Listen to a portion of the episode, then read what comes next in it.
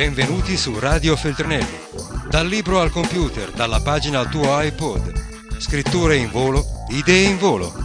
Oggi per te... Stampa rassegnata.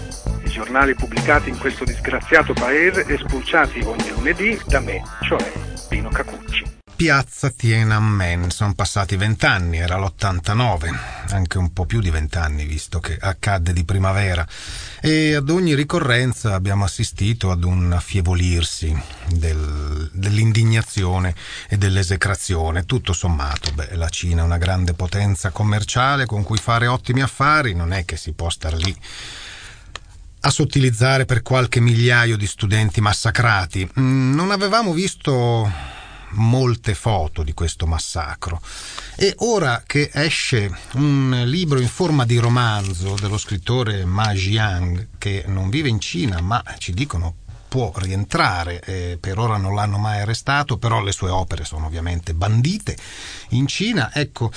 Si intitola Pechino è in coma, esce in questi giorni per Feltrinelli, verrà anche presentato a Francoforte. Repubblica dedica un'intera pagina nella sezione cultura dal titolo Se Confucio è un falso, Ma Jiang, gli inganni della cultura cinese, ma l'Unità approfitta di ciò per dedicare copertina e 4 pagine all'interno a quel massacro sempre più, se non proprio dimenticato, comunque ecco, con l'esecrazione affievolita. E ci sono alcune foto, tra le quali anche quella messa in prima pagina, che così bastano da sole, corpi maciullati sotto i carri armati, mucchi di cadaveri mescolati alle biciclette, ecco, sono passati loro addosso con le biciclette. E leggo dalla prima pagina Tiananmen, le foto mai viste.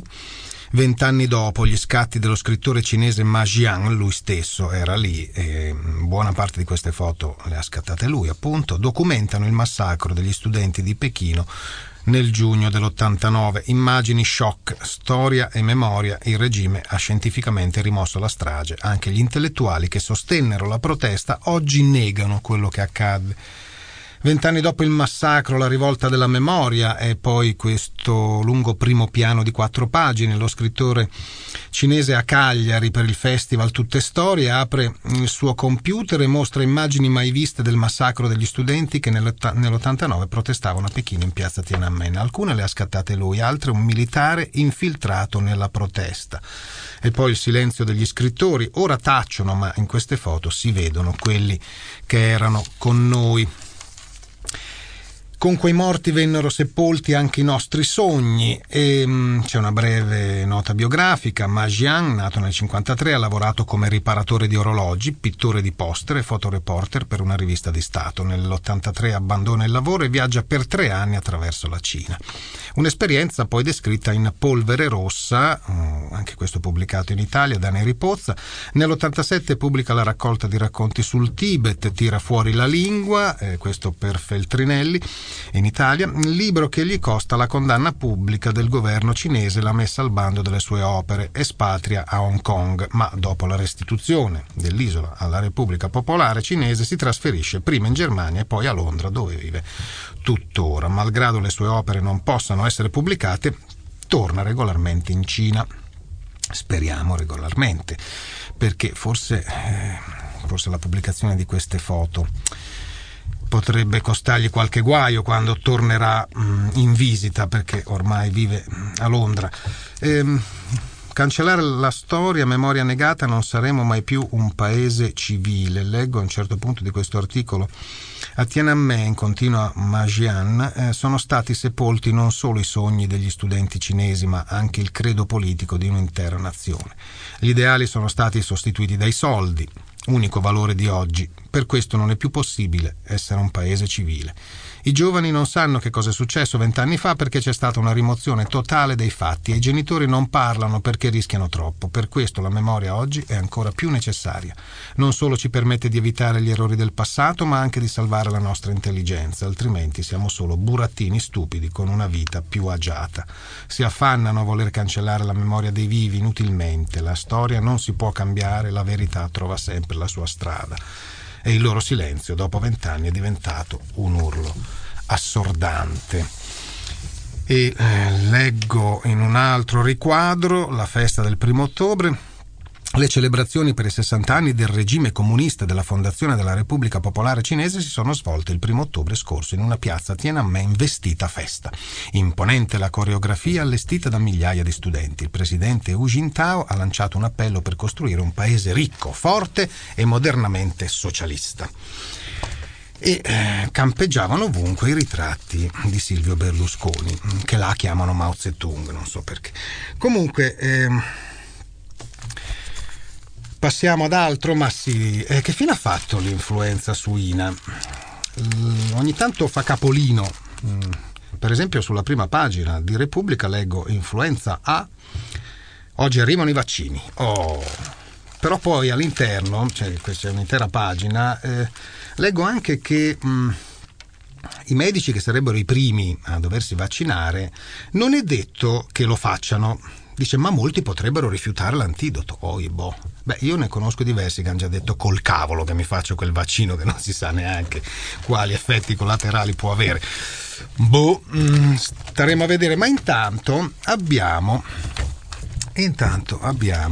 un altro articolo di informazione sull'unità riguardo l'influenza che praticamente ci dice che laddove la sfuriata è passata i danni non sono stati poi così gravi, sicuramente inferiori a quelli di una qualsiasi epidemia. Sì, perché nell'emisfero sud è passata l'epidemia. Influenza suina nell'emisfero sud, tanti colpiti ma pochi gravi. Stiamo parlando di Australia e Nuova Zelanda, insomma, due bei campioni vista la grandezza messi assieme. Certo, non popolatissimi come territori, però pur sempre un continente.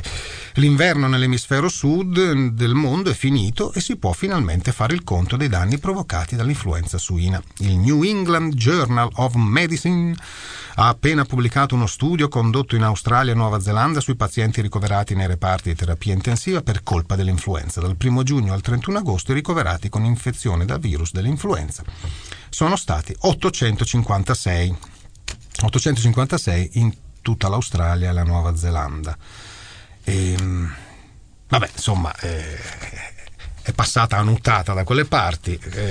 Non so se si erano vaccinati granché gli australiani e i neozelandesi. Fatto sta che tanto rumore per nulla anche lì.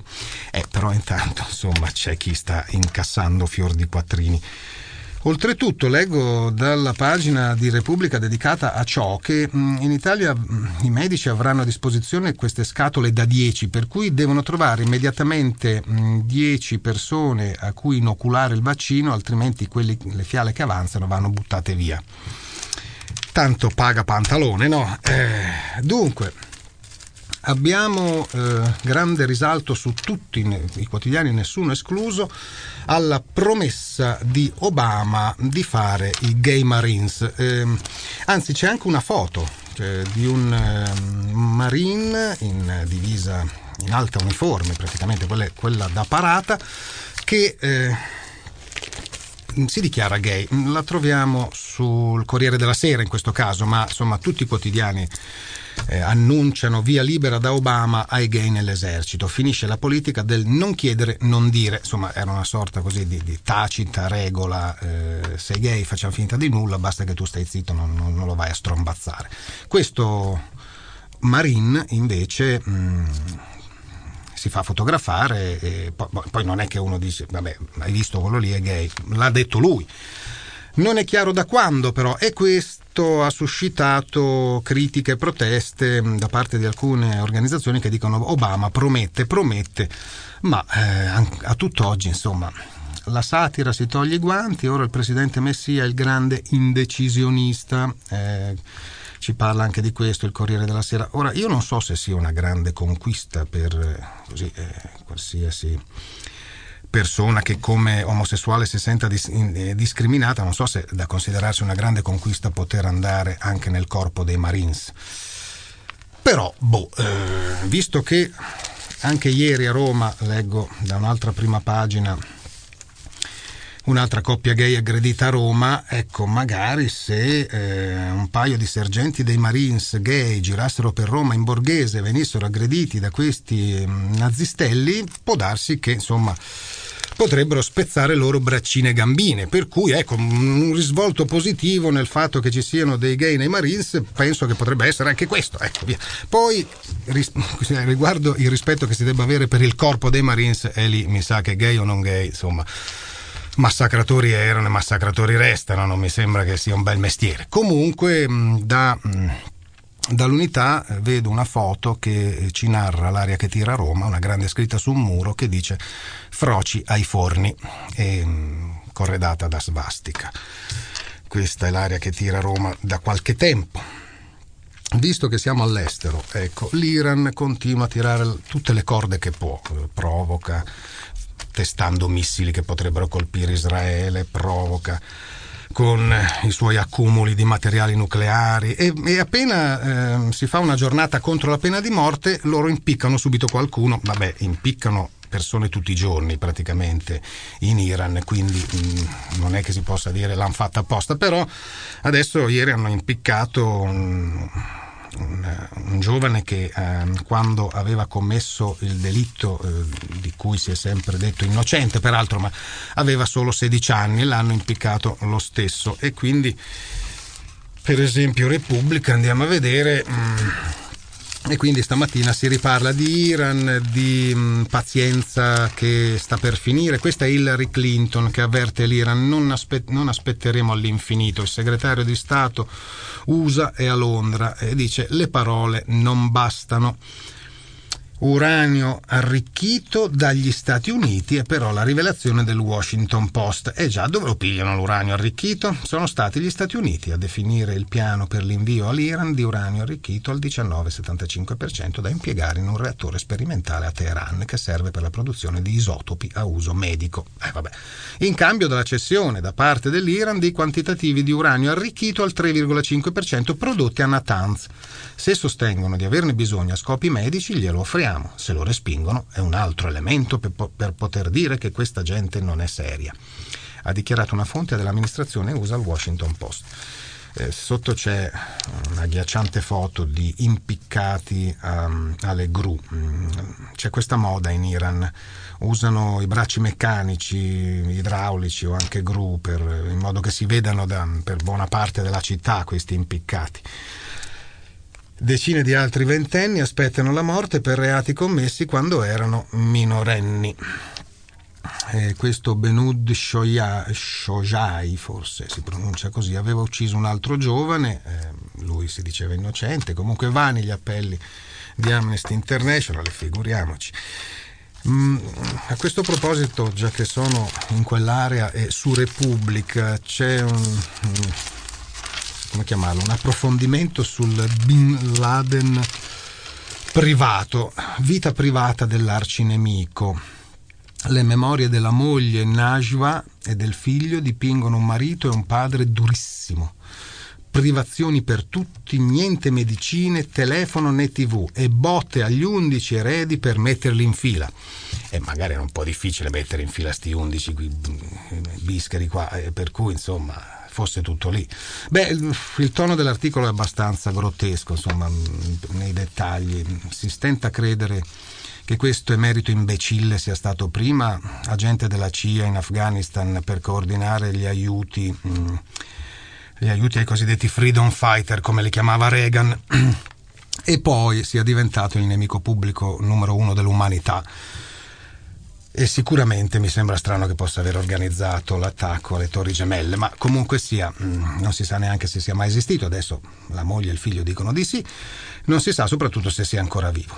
Poi, già che ci sono in questo minestrone, ci parlano anche del Mullah Omar che guida i Taliban banana, e Omar è quello che scappò in moto, campione di enduro praticamente. Il mullah Mohammed Omar, di cui si era persa ogni traccia nel 2001 al momento dell'invasione dell'Afghanistan, sarebbe vivo e guiderebbe i Taliban. Sì, va bene. Negli esteri non trovo nulla dell'Honduras, non se ne parla, comunque continua il braccio di ferro fra il presidente legittimo rifugiatosi nell'ambasciata del Brasile e il golpista Micheletti. Nel frattempo, subito poco più a nord, cioè in Nicaragua, come vanno le cose? Bah, tristemente, perché questo governo pseudo sedicente sandinista di Ortega e soprattutto di sua moglie Rosario Murillo viene definito da diversi sandinisti una tirannia, per esempio da Ernesto Cardenal. Il grande poeta Ernesto Cardenal è a Città del Messico per la Fiera del Libro e così la Cornada lo ha intervistato a lungo, varie pagine. La poesia è sempre stata un cammino verso la mistica, dice Cardenal, e festeggia il premio Nobel della pace a Obama. E qua e là vi leggo alcune cose che dice. Dice che c'è stato questo miracolo, il cambiamento di mentalità nel popolo statunitense che ha maggioritariamente eletto Obama e continua ad appoggiarlo. Tutto questo fa parte di altre cose che non pensavamo fossero possibili o che sarebbero successe facilmente, come per esempio che un indio diventasse presidente della Bolivia o un vescovo presidente del Paraguay. Anche questi sono miracoli, dice Cardenal. Stanno avvenendo miracoli. Poi, riguardo alle religioni, dice che insomma che lui ama molto la scienza, perché le religioni, pur da sacerdote, ovviamente saprete che insomma Cardenal è un sacerdote, venne sospeso a divinis da Voitila quando andò a scatenare un putiferio in Nicaragua, perché con tutto quello che succedeva nel mondo Voitila andò a cacciare via preti che erano sandinisti, per cui anche lui venne sospeso a divinis, però resta comunque un sacerdote. E quindi dice che le religioni purtroppo sono state spesso funeste per l'umanità, perché dividono l'umanità, mentre una religione dovrebbe fare assolutamente il contrario. E poi riguardo al fatto che i suoi beni, ma pochi beni, sono stati congelati in Nicaragua. Questo perché ha ricevuto un premio che deve tenere nascosto, altrimenti il governo di Ortega glielo sequestrerebbe. Insomma, c'è anche questa domanda. E dice: nel Nicaragua, dove Daniel Ortega capeggia un governo ben diverso dagli ideali del sandinismo che fece la rivoluzione, Cardenal risponde: quello che c'è adesso è una tirannia, ed è la tirannia di una donna, Rosario Murillo, che è la moglie del presidente, ma è lei che comanda a bacchetta anche Daniel Ortega. E io non posso parlarne troppo, perché potrei subire delle rappresaglie, come già hanno fatto. Ecco, questa è una pagina tristissima della storia del Centro America, perché insomma quello che era un po' la figura più così opaca e sicuramente non di rilievo della rivoluzione sandinista, Ortega adesso è presidente e insomma viene accusato di aver messo su una tirannia da corrotti, lui e sua moglie, insomma, che è un pessimo personaggio sicuramente. Or dunque, per l'interiora, cioè per i fattacci nostri, imperversa sui quotidiani di stamattina l'ennesimo attacco di incontinenza verbale del solito, che adesso ha usato il termine sputtanare. Sputtana l'Italia la stampa estera.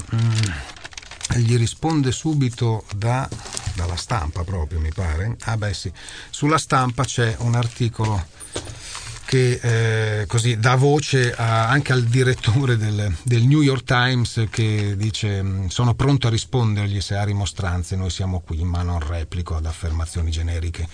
Poi c'è pure l'editorialista dell'Economist Bill Emmott che dice: mai visto un uguale disprezzo per i fatti e la scarsa credibilità della sinistra lo avvantaggia. Sì, è lì il dente che duole, su cui la lingua batte, la scarsa credibilità della sinistra italiana. Giuseppe D'Avanzo lancia in resta con Non si riesce a tenere il conto delle menzogne e dei ricatti che l'ego arca riesce a distillare nei suoi flussi verbali, ormai oltre ogni controllo di ragionevolezza. Del tutto catturati dal suo disturbo narcisistico, stiamo ai fatti. Il lucidissimo furore di Berlusconi si accende per i pasticci che si combina da solo con la sua compulsività. Questa è la prima pagina di Repubblica. E... l'Unità invece preferisce dare spazio al disprezzo che questo governo dimostra per le donne, e non mi si venga a dire che la Santi anche è una donna, ecco, per cui, ma infatti poi neanche dentro il governo, per cui e quindi va a intervistare, dove l'ho messo? Eccolo qui, a pagina 18 dell'Unità, va a fare un'intervista dal titolo "Lavoro in cambio di sesso, con Berlusconi sono tornate le contessine del Viminale". Ed è un'intervista a Vittoria De Grazia, direttore dell'Istituto Europeo e docente di Storia Contemporanea alla Columbia University. Professoressa, lei che si è occupata di politica nazionale familiare, eccetera, eccetera. Andiamo più avanti dove dice... Il berlusconismo di tutto questo è causa o effetto? È causa dagli anni Ottanta, con sempre maggiore demagogia, la reazione al femminismo di un certo mondo culturale maschile che non è riuscito a rinnovarsi ed è rimasto geriatrico, e da nessuna parte la politica italiana ha risposto che qui non si passa, senza rendersi conto che questa mobilitazione della pulcritudine è un modo per affondare il sistema, per rovinarlo, come Caligola che nominò senatore il suo cavallo. Berlusconi gioca sulla degradazione delle donne e poi le immette nel circuito politico. A quel punto tutti in coro insorgono. È un sistema corrotto. Il punto è che la degradazione femminile equivale a quella del sistema politico. Per questo non è un fenomeno di costume e la reazione non è moralistica o puritana. Mi stupisce che la sinistra non abbia impugnato fino in fondo questo tema. In qualsiasi altro paese sarebbe già accaduto. Insomma, da qualsiasi punto del globo c'è sempre chi si stupisce della sinistra italiana e dei suoi errori. Ma intanto il centro-sinistra inglese, no, perché che abissale, sembra un altro pianeta, no, perché qui c'è un articolo su Repubblica che parla dello scandalo in Inghilterra per certi rimborsi. Insomma, ogni tanto hanno pagato l'idraulico i ministri con i soldi pubblici, allora apriti cielo, e adesso devono restituire fino all'ultima sterlina. Scandalo in Parlamento, Brown restituisce le spese per l'idraulico. Ecco, così sta cercando di mettere a tacere questo terribile scandalo dove c'è stato persino un caso di una videocassetta porno presa a noleggio con la carta di credito dello Stato, insomma, a spese del contribuente. Pensate un po' cosa succede a Londra. Meno male che siamo italiani. E Crozza che fine ha fatto? Crozza, ce lo racconta la Repubblica, già che ce l'ho qui davanti, è tornato in teatro visto che la televisione lo ha praticamente sbattuto fuori, è sparito. Aveva anche una trasmissione alla 7, ma alla 7 del Tronchetto delle Infelicità, Tronchetti Provera, ha deciso che, insomma, deve normalizzare i rapporti col governo, per cui anche Crozza dava fastidio, e così lui fa una tournée teatrale nella sua galleria, aggiunge anche Napolitano. Il presidente arriva la legge per trasformare il Tribunale di Milano in un box e lui firma nicchiando con riserva. Ecco. Detto ciò, concludo salutandovi con una pagina di satira. Beh sì, non vedo come altro definirla. Il Giornale diretto da Vittorio Feltri dice: proposta decente a Berlusconi, e se leggessimo noi l'uomo del Quirinale? Per la sinistra il Colle è sacro solo se lo abita uno dei loro. Invece è bene che l'inquilino sia scelto dal popolo. Trasformiamo subito la nostra Repubblica da parlamentare a presidenziale. Così sarà contento anche Fini. Poi c'è una gran foto di Mara Carfagna dal titolo "Questo ministro si può fischiare e insultare". Mara Carfagna, salernitana di 33 anni, ministro delle Papi Opportunità, è stata contestata alla manifestazione contro l'omofobia. Ma vabbè, buona settimana a tutti. Radio Feltrinelli, tieni la mente a sveglia, non smettere di leggere. Resta collegato a questo podcast.